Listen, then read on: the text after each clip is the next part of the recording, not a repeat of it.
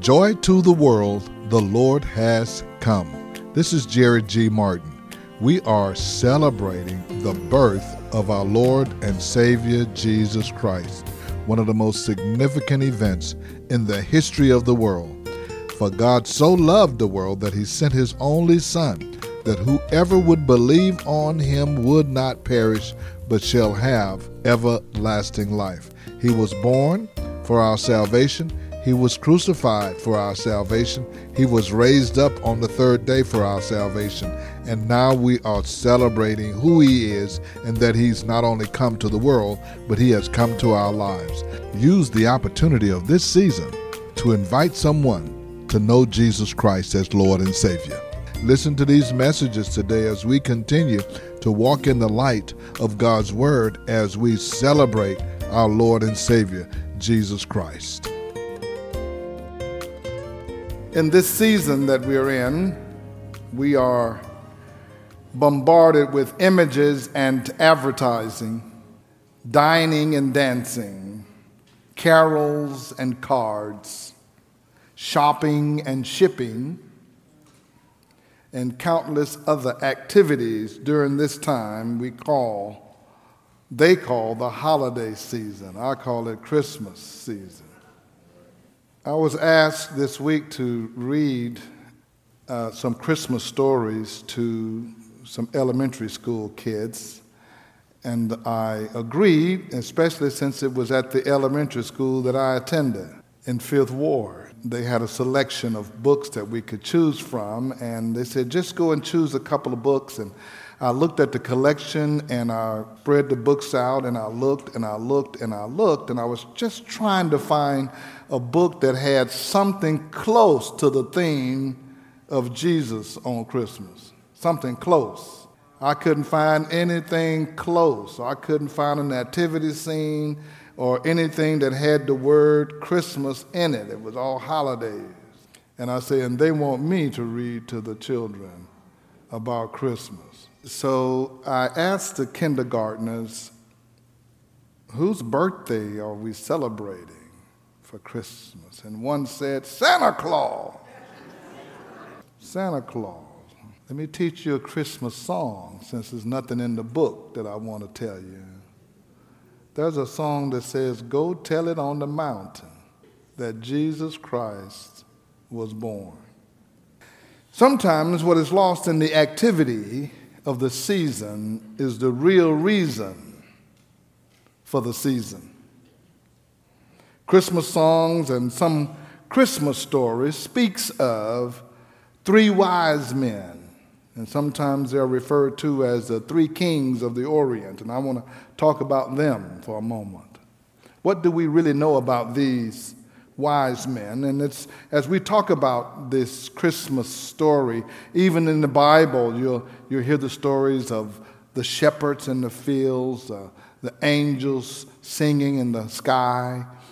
Uh, you hear the story of King Herod as he tries to um, destroy the two year old and younger uh, kids and all of these things, the manger scene and all of this. And then we do have a little snippet of the magi, the men that are coming to uh, worship this new baby. So, who are they and where did they come from? We're told they come from the east, but we don't know where in the east and we don't know how far they come, but we know that they came from a long way. How many of them were there? Some people say three, but the Bible never tells us how many. The Bible doesn't say that there are three wise men. It just tells us that these men came. In the second century, a church father named Tertullian suggested that these men were kings because the Old Testament had predicted that kings would come to worship him. He also concluded that there were three kings based on the number of gifts that were provided the gold, the frankincense, and the myrrh. We really don't know uh, who they were, and we really don't know how wise they were. But there are some things that we do know. In the original manuscript, they were called magi from the, from the ancient Iranian word, which is used to describe people who acted very strangely, people who were captivated by astrology, spells, and incarnations, or incantations, and they may have dressed a lot different than they did over in the Holy Land. The Latin word magi is the word from which we get the words like magicians and magic. So we don't know who they were. We don't know exactly where they came from. But why doesn't Matthew give us any more information about them than he gives us? He only gives us some sketchy information about these men. I'm not sure I know exactly, but I, I, can suggest that the details of these men are left out because he doesn't want us to focus too much on them. He wants us to focus on the one that they came to worship. He tells us that these men says, "We are trying to find this king and we want to worship him." They were seeking him, and I was thinking about this. These men, whether two or three or more, came from a distant land. They were prominent men. They had gold and they had frankincense. They had these gifts and they had uh, education that we know that they were good with uh, astronomy and astrology because they followed this star. This star spoke to them. And I was thinking now, did, did this star speak to all of them or did he speak to one of them and one convinced the others? You know, when you were in that time and you had to go to a distant place, you didn't get on an airplane. That was quite a journey that you had to get your uh, supplies together and get everything together and get on these camels. That was quite a ride. So I'm not just going to take a ride because you say, hey, let's go somewhere they had uh, they were struck with this this star that spoke to them and i believe god was speaking to them and spoke into their hearts and they had a motivation to go and seek this child so i want to tell you that these wise men were seeking jesus and i believe that wise men still seek him today. Wise men and women will still seek him to worship him. Let's look at this text in the book of Matthew, chapter 2. And I'll read this to you since I'm reading Christmas stories this week. After Jesus was born in Bethlehem in Judea during the time of King Herod, Magi from the east came to Jerusalem and asked, where is the one who has been born King of the Jews? We saw his star in the east and have come to worship him. When King Herod heard this, he was disturbed, and all Jerusalem with him. When he had called together all the people, chief priests, and teachers of the law, he asked them where the Christ was to be born. In Bethlehem in Judea, they replied, for this is what the prophet has written. But you, Jerusalem, in the land of Judah, are by no means least among the rulers of Judah, for out of you will come a ruler who will be the shepherd of my people Israel. Then Herod called the Magi secretly and found out from them the exact time the star had appeared he sent them to Bethlehem and said, Go make a careful search for the child. As soon as you find him, report to me, so that I too may go and worship him. After they had heard the king, they went on their way, and the star they had seen in the east went ahead of them until it stopped over the place where the child was. When they saw the star, they were overjoyed. On coming to the house, they saw the child with his mother Mary, and they bowed down and worshiped him. Then they opened their treasures and presented him with gifts of gold and incense and of myrrh. And having been warned in a dream not to go back to Herod, they returned to their country by another route. These men traveled for many days from their home in their country to find Jesus and to worship him. The heavens spoke to these men. The prominent character in this story is the star. The star spoke to them where they were, and when they finally ended their journey, the star stopped over the house where Jesus was. God was speaking through the stars.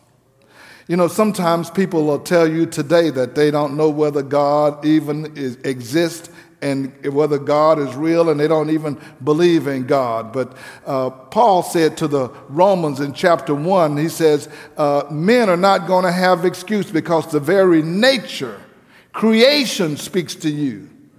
And what he was saying was this if you look out at the stars and the skies and the moon and nature and the sun coming up and the sun going down and all of the things of nature, uh, you don't have sense enough to believe there's a God, something's wrong with you.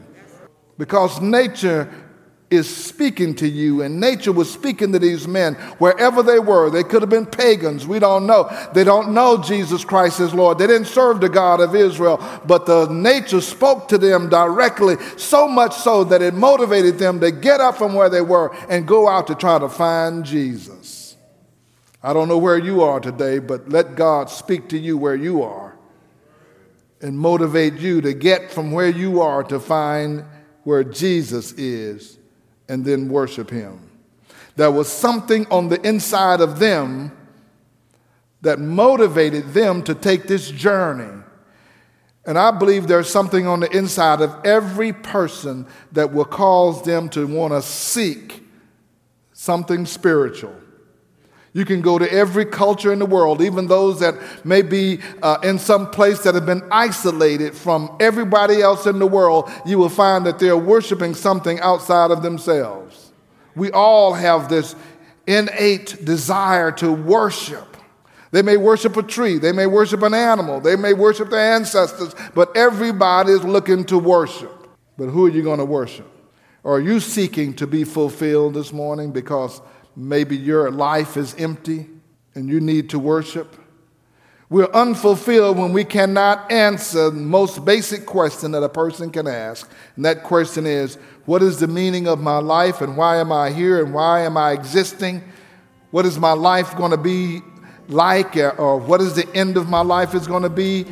Am I significant? Do I have any significance at all? This is Jerry G. Martin, and I certainly hope that you have enjoyed this message for the season. The Bible tells us that Jesus came to bring peace, to bring salvation, and bring his joy into our lives, into our heart. We sing joy to the world. This year has been a tumultuous year. Many of us do not have the joy of the Lord in us today. We may not have the peace of God in our hearts right now because of all the things that have been going on around us. But I want you to know that the Lord Jesus Christ is still seeking to save those who are lost. He's still bringing his joy and he's still bringing his peace to every one of us who will turn our hearts toward him and invite him into our lives and allow him to be the Lord of our lives. He was born so that we can be born again and have a new life in Christ Jesus. I invite you to be our guest at the Light of the World. We are meeting in person on Sundays. For more information or if you have a prayer request, call us at 281 964 1393. That's 281 964 1393. I also invite you to join us online each Sunday at 10 a.m at lowcf.org. Again, that's lowcf.org. And then don't forget about the Beacon Bookstore right here on our campus. Call us if you need church supplies, communion supplies, offering envelopes, Bibles or books, or study material. 281 441 2885. Again, that's 281 441 2885. Now for the light of the world, may the Lord our God richly bless you and we'll be with you again next time.